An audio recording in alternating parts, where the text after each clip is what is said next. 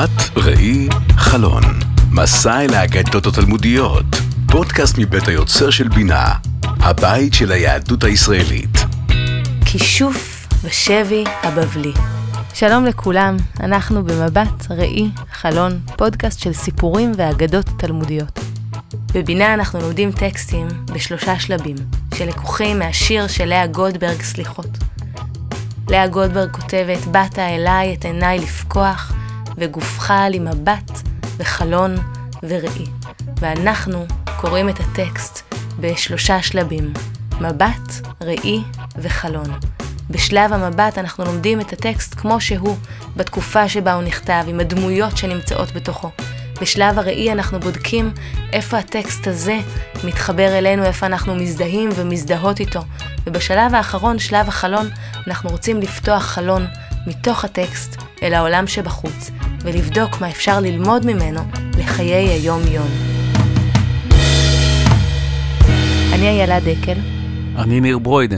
אז היום אנחנו צוללות וצוללים פנימה ישר אל תוך התלמוד הבבלי, ואנחנו מפליגים רחוק רחוק אל העיר נהר דעה, שנמצאת אי שם בבבל, וחיים בה אה, משפחה מאוד מעניינת, רב נחמן, אשתו ילטה, ושתי הבנות שלהם שאותם אנחנו נפגוש היום.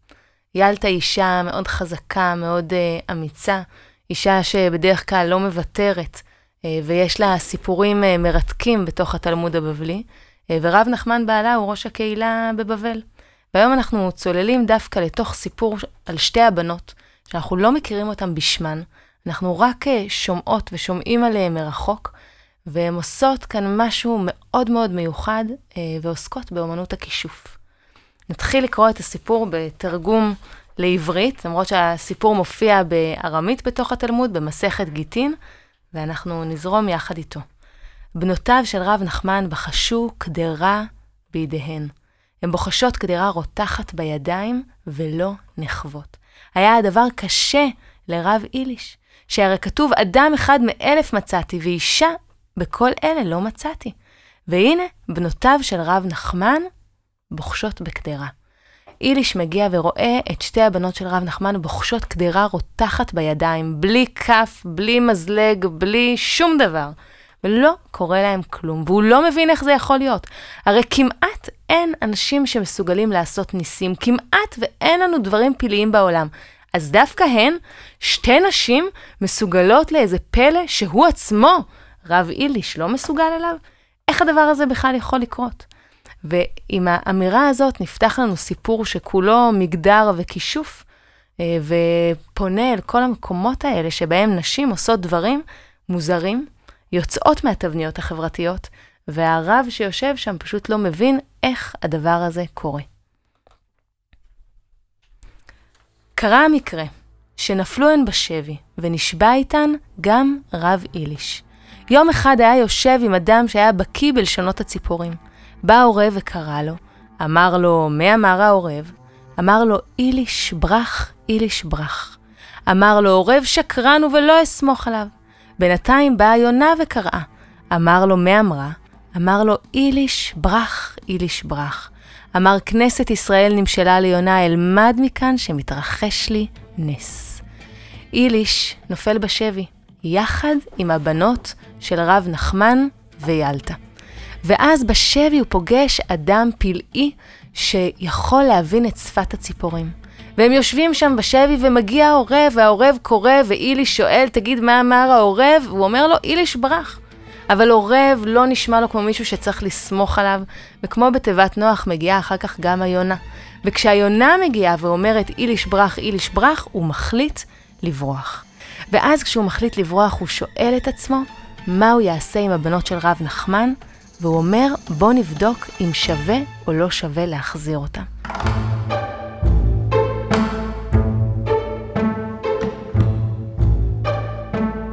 אז רגע, לפני שאנחנו רוצים לראות מה קורה עם הבנות הבוחשות האלה, אה, קודם כל, אה, מה קורה פה זה מטורף. אנחנו אומרים ככה, נפלו בשבי, כאילו כל יום אדם נופל בשבי. ומה, אין קשורות לשם, הבנות נופלות בשבי. ואולי זה רגע להגיד משהו על, ה, על התקופה, על האזור שאנחנו נמצאים בו, אנחנו נמצאים במזרח הקדום, אה, יש שבטים אה, יש תופעה מאוד מאוד רווחת של חטיפות, של חטיפות בין שבטים, ובטח ובטח ובטח של חטיפות של גברים מהשבט האחד, חוטפים נשים מהשבט השני. מכירים את זה, גם יש לזה רמיזות במקרא, במקומות מסוימים. אה, ועל הרקע הזה מתרחש הסיפור, ומה שיפה פה שנראה שהתלמוד הבבלי לא מתרגש מזה. קרה מקרה, הם נפלו בשבי, זה לא, זה לא לב העניין, זה רק הרקע של העניין. והדבר השני שככה עובר פה ללא מצמוץ, זה שהחבר'ה האלה מקבלים הוראות מציפורים.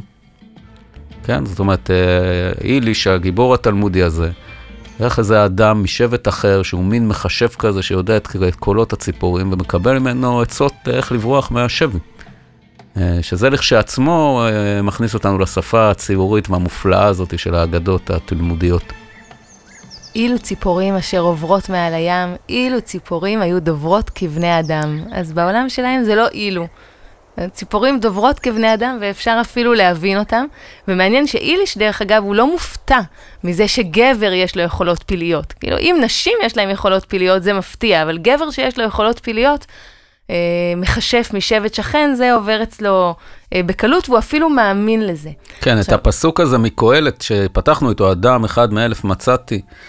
אה, כן, זה, זה מדליק אותו, שהוא רואה נשים שמחזיקות סיר והקדרה והידיים שלהם לא נשרפות, או בוחשות בת, ב, עם הידיים שלהם בתוך נשים, שעם הידיים שלהם בוחשות בתוך קדרה רותחת. זה ממש מטריף אותו. אבל איש אה, גבר שמדבר עם ציפורים, אה, זה סבבה, זה לא צריך פסוק מקהלת בשביל זה, זה יומיומי. ואני חושבת שזה מעניין, כי אפילו עד היום, אם אנחנו מסתכלים על זה, הרבה פעמים אנחנו אומרים ש... מדברים על זה שאישה שמגיעה לדרגות מאוד גבוהות, כנראה הייתה צריכה להיות מאוד מאוד מאוד מצוינת. וגברים יכולים להגיע לשם גם אם הם בינוניים. ויש משהו במקום הזה שאנחנו לא מצפים, התלמוד לא מצפה, לא מצפה מאישה להצליח להגיע כל כך גבוה. וגם היום לפעמים אנחנו מצפים מנשים להגיע פחות גבוה, בכל זאת הן אה, גם צריכות להיות אולי אימהות ולעשות דברים אחרים, והנשים האלה כבר לפני באמת יותר מאלף שנה מצליחות להגיע למקומות מאוד גבוהים ויוצאות מהתבניות החברתיות שהחברה אה, מגדירה להם, מגיעות למקומות אחרים. עכשיו, איליש, כשהוא שואל את עצמו, האם להוציא אותה מהשבי או לא להוציא אותה מהשבי, אז הוא קודם כל מתלבט על הנאמנות שלהם. איך יודעים אם להחזיר את האישה או לא להחזיר את האישה? האם היא נשארה נאמנה לגברים של השבט שלה, לגברים היהודיים, או שאולי היא הלכה עכשיו עם הגברים ששבו אותה בשבי, ואז יש פה בעיה. והנאמנות פה מוטלת לגמרי סביב העניין גם המיני. זה מאוד כואב לקרוא ולשמוע, אבל זה מאוד ברור מתוך הטקסט. כן, אני חושב שזה אה, מאוד אה, עצוב, אה, לא זה שנשים כבר אז אה, היו נשים, כמו פה הבנות של ילטה שאנחנו רואים אותן, אה, שהצליחו לפרוץ את התבניות האלה, ש... אלא שכבר כל כך הרבה שנים התבניות האלה נשמרות. והרעיון זה שאישה שמצליחה או שהגיעה למעמד מאוד מאוד גבוה, לדרגה מאוד מאוד בכירה, היא תמיד חשודה. רגע, איך היא בעצם הרוויחה את זה? מה היא עשתה בדרך? אה, ו, וגם פה אנחנו ממש רואים הדהוד של הדבר הזה שקיים גם היום. הנה איזשהו חלון שאנחנו פותחים פה לחברה שלנו. אם הן כל כך uh, מצליחות ומוכשרות, הן כנראה מכשפות. אנחנו המכשפות שלא הצלחתן לשרוף, זה מה שהם יגידו להם בהמשך הטקסט. הוא אמר, אלך ואראה אם בנותיו של רב נחמן שמרו על נאמנותן. ואז איליש חושב לעצמו איך הוא יגלה אם הם שמרו או לא שמרו על הנאמנות שלהם, והוא מחליט לצוטט להם. נשים, הוא אומר לעצמו, כל דבר שיש להן הן מספרות זו לזו בבית הכיסא. והתלמוד לוקח אותנו פנימה אל השירותים. כי איליש אומר לעצמו, אם נשים רוצות לספר משהו אחת לשנייה, איזשהו סוד, הם ילכו לשירותים, וקדימה, הולך לצוטט להם שם. עכשיו, זו הצצה מדהימה, גם אל התפיסה הגברית של אותם ימים את הנשים, אה, וגם אל אה, מה קורה בשירותים. אז והיום. אני חושב רצות לי בראש אין ספור סצנות מהטלוויזיה, מהקולנוע, של uh, שיחות שמתקיימות בשירותים, או באמת שתי נשים ככה שרואים את הרגליים ויוצא הסוד של הסרט, או איזה בלש שבמקרה שומע את הפיצוח, uh, כן, אז התלמוד הבבלי הקדים אותם בפיצוח הזה. וכמובן, אני לא יכול שלא לצטט פה את אה, רבנו מאיר, אריאל, שבתור לשירותים נפרדים אדם ותדמיתו.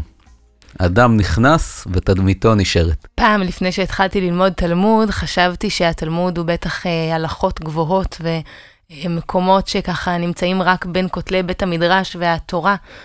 ואחד הדברים, אני חושבת, הכי מרתקים בתלמוד, זה שהוא נכנס באמת אל תוך נבחי החיים ומגיע לכל מקום.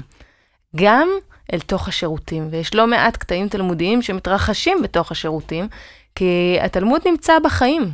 התורה התלמודית היא לא תורה גבוהה ויפה ורחוקה ונמצאת רק באיזה מקום טהור, אלא נמצאת ביום-יום ולומדת מתוך בני אדם. וכשאיליש הולך לצוטט להם בשירותים, הוא שומע אותם אומרות אמירה מדהימה. הן אומרות, השובים שלנו הם גברים, וגם אנשי נהרדה, נהר דעה, הם גם גברים. אז בעצם אין הבדל כל כך גדול מהחיים שלנו בשבי, והחיים שלנו כשגברים שולטים עלינו גם במקום שבו אנחנו חיות, והן נותנות לנו איזה מבט אל המקום של נשים באותה תקופה, שבסופו של דבר הם בשבי, בין אם זה בעל, בן זוג, אבל בעל, שהוא הבעלים שלהם, בעיר שלהם, ובין אם זה השובים שלהם בשבי. גבר אולי זה משמעותי לו, כמו איליש אם הוא בשבי או לא, אבל הן אומרות, בעצם זה אותו דבר. אה, בעצם השבי נמצא גם פה וגם שם, ולכן הן לא רוצות שהגברים שלהם יבואו ויצילו אותם, אה, והן אה, רוצות לבקש מהשובים שירחיקו אותם עוד מהעיר. אולי תקראי את זה רגע אני במקור. גם חייבת לומר, אני קוראת את זה במקור, אבל אנחנו קוראים את זה בתרגום חופשי לעברית, כי כן, במקור בוודאי. זה מופיע בארמית. נאמר לשובים שלנו שירחיקו אותנו מכאן, שלא יבואו הגברים שלנו וישחררו אותנו. זה סיפור מדהים. מדהים. זה סיפור מדהים. אנחנו מדמיינים את השבויות האלה, החסרות אונים, שרק יושבות בשבי ומחכות שהגברים הגיבורים שלהם יבואו להציל אותם, והם הפוך. הם במקרה הטוב אומרות, אלה, אלה גברים ואלה גברים, אז מה זה משנה כבר? אבל במקרה היותר uh, מעניין, הן אומרות אפילו, עדיף לנו כבר השבו, הגברים האלה, השובים האלה, תרחיקו אותנו מכאן, שלא יצליחו למצוא אותנו, אנחנו לא רוצות שיחלצו אותנו. ובאמת המיתוס הזה, שאישה שבויה והגבר החזק על הסוס הלבן צריך לבוא ולהציל אותה, גם בעולם ההוליוודי, הוא מיתוס כל כך חזק, והבנות של אה, רב נחמן ויאלטה שוברות אותו לחלוטין. הן ממש אומרות בצורה ברורה, אנחנו לא רוצות גבר שיציל אותנו. עכשיו תראה, המשפט הזה הוא מעניין, אבל עוד יותר מעניין מה שקורה אחר כך. אז יאללה, מה קורה אחר כך? אנחנו כבר במתח. קם איליש, ברח הוא ואותו האיש המבין בלשון הציפורים. לאיליש התרחש נס, והוא עובר את הנהר, אבל את המבין בלשון הציפורים הרגו בדרך. כלומר, האיש הפלאי הזה לא הצליח לשמור על היכולות הפלאיות שיש לו מול הציפורים, גם מול השובים, ודווקא לאיליש התרחש הנס והוא מצליח לחזור. אבל כשהוא חוזר הביתה, מה הוא מגלה? שהבנות של רב נחמן ויאלטה בעצם חזרו גם. ואז הוא אומר, הבנות היו בוחשות קדרה בכשפים. הוא קובע את גזר דינם ואומר, הן בעצם מכשפות. עכשיו, מה קורה פה? אנחנו היינו מצפים שאם הן אומרות שהן רוצות שהשובים ירחיקו אותם עוד כדי שלא יצילו אותם, אולי הם לא יחזרו. אבל מסתבר שזה לא מה שהבנות של רב נחמן ויאלטה רוצות. הן חוזרות הביתה, אבל הן חוזרות בכוחות עצמן. ואם אני רגע מנסה לחשוב למה הם לא רצו שיחזירו אותם, אז אני חושבת שהדבר נעוץ בזה שהן לא רוצות להיות חייבות לאף אחד את ההצלה שלהם. כי אם מישהו היה מציל אותם, אולי הם היו חייבות להתחתן איתו? אולי הם היו חייבות להכיר לו איזושהי טובה? אולי הם, הוא היה מצפה למשהו בתמורה לזה שהוא הציל אותן? והן לא רוצות שום יחסים כאלה, הן רוצות להציל את עצמן בעצמן. וכשהן חוזרות הביתה בצורה כל כך פלאית, איליש קובע את גזר דינם ואומר, מכשפות. כי לא יכול להיות שאישה תחזור בלי נס. אותו דבר שלא קורה כגבר, ואומרים עליו, ואומר התלמוד עליו, זה היה נס, קרה לו נס כדי שהוא יחזור הביתה, עליהן, על הנשים אומרים, הם בחשו בקדרה והם עושות כשפים. מה שעל גבר הוא נס, על אישה היא כנראה מכשפה. אני רוצה להגיד רגע משהו על ה... הן פודות את עצמן. זו החלטה משמעותית, בעיניי זה הדבר הכי מרתק בכל הסיפור הזה. הן מבינות איפה הן גדלו. הן ראו אימא, את אימא ילטה, אה, אישה מאוד אה, חזקה בבית, ואישה שלא נותנת תמיד לגברים לשלוט בה, בניגוד לרוח התקופה, והן הבינו שהן ירוויחו את החופש שלהן ואת הכבוד שלהן אך ורק אם הן יפדו את עצמן. וההיפוך שהסיפור עושה לנו פה, מזה שאנחנו חושבים שאולי הן בכלל לא רוצות להיפדות, הן בכלל לא רוצות לשוב הביתה לזה שהן בעצם רוצות, אבל הן רוצות לעשות את זה בעצמן, לא רוצות שאף אחד יחלץ אותן, אמ, זה ראי מאוד מאוד אה, חזק, ל... אני חושב לכל אחד מאיתנו, וגם אולי אפילו כהורים וכמחנכים ומחנכות. מה המקומות שאנחנו רוצים להגיד את הדבר הזה, אני יכול לעזור לילד שלי עכשיו, אני יכול לעשות את זה במקומו. אבל אם הוא רק יצליח לעשות את זה לבד, איזה כוח, כבוד ו- ותחושת מסוגלות זה, מסוגלות זה ייתן לו. וזה הראי הכי חשוב, גם כמחנך וגם כאבא, שאני לומד מהבנות המופלאות האלה של ילתה. זה באמת מדהים הדבר הזה שאתה אומר על uh, היכולת לפדות את עצמנו. אה, ואת תחושת המסוגלות שצומחת מתוך זה. אני הולכת עם הסיפור הזה של המכשפות הכל כך מופלאות האלה, שבאמת גדלו בבית מאוד מיוחד כנראה, דווקא למקום של היכולת לעמוד על שלנו. דווקא למקום הזה שהרבה פעמים כשאנחנו הולכות נגד הזרם, כשאנחנו אומרות אמירות שהן אחרות ממה שמקובל, כשאנחנו יוצאות מתבניות חברתיות, אז יש אולי אה, ניסיון, כמו שעשו למכשפות בימי הביניים, אה, לשרוף ולבקר אותנו ולנסות אה, להחריב ולשנות את מה שאנחנו עושים ועושות, וזה תקף, אני חושבת, לגברים ונשים כאחד.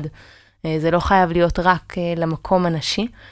ואני חושבת שבמקום הזה, הן ממש מעניקות לנו יכולת עמידה בלתי רגילה, והן אפילו לא מתווכחות עם איליש, הן פשוט הולכות בדרך שלהן. הולכות בדרך שלהן, פודות את עצמן, וגם מצליחות, מצליחות להגיע לאן שהן באמת באמת רוצות. אני אוסיף פה משהו מעולם הכישוף והקוסמות של uh, הארי פוטר, שבהארי פוטר uh, יש איזה שלב שבו הוא עושה שיעורי בית, ושלחו אותו לכתוב חיבור על ציד מכשפות בימי הביניים. ואז כשהוא קורא בתולדות הכישוף, הוא מבין שבעצם אה, בימי הביניים אמנם צדו מכשפות, אבל מכשפות אמיתיות לא נלכדו. וגם כשהם נלכדו, הם היו עושות על עצמם כישוף של קירור להבות, ומהר מאוד התחושה של הבעירה הייתה הופכת לדגדוג נעים. ואני חושבת שבמקום הזה, כשאנחנו באמת מחוברים ומחוברות לפנימיות שלנו ויודעות מה הדרך שבה אנחנו בוחרות ללכת, אז גם הביקורת, הקשה מאוד לפעמים, יכולה להיחוות כדגדוג נעים, ועוד איזה עידוד בדרך אל המטרה שלנו. אה, ואני לוקחת את מה שאומרות לנו פה הבנות של ילטה ורב נחמן, אלינו אל החיים, ומאמצת קרוב ללב את התחושה הכל כך חזקה הזאת, שאנחנו יכולים ויכולות לפדות את עצמנו, אה, ולהשתחרר מהשבי ומהכבלים החברתיים, ולהגיע באמת הביתה, למקום שאנחנו בוחרות ובו בוחרים להיות. היה לי כיף ללמוד איתך היום, איילה. גם איתך, ניר. נחכה לפעם הבאה. מבט, ראי, חלון.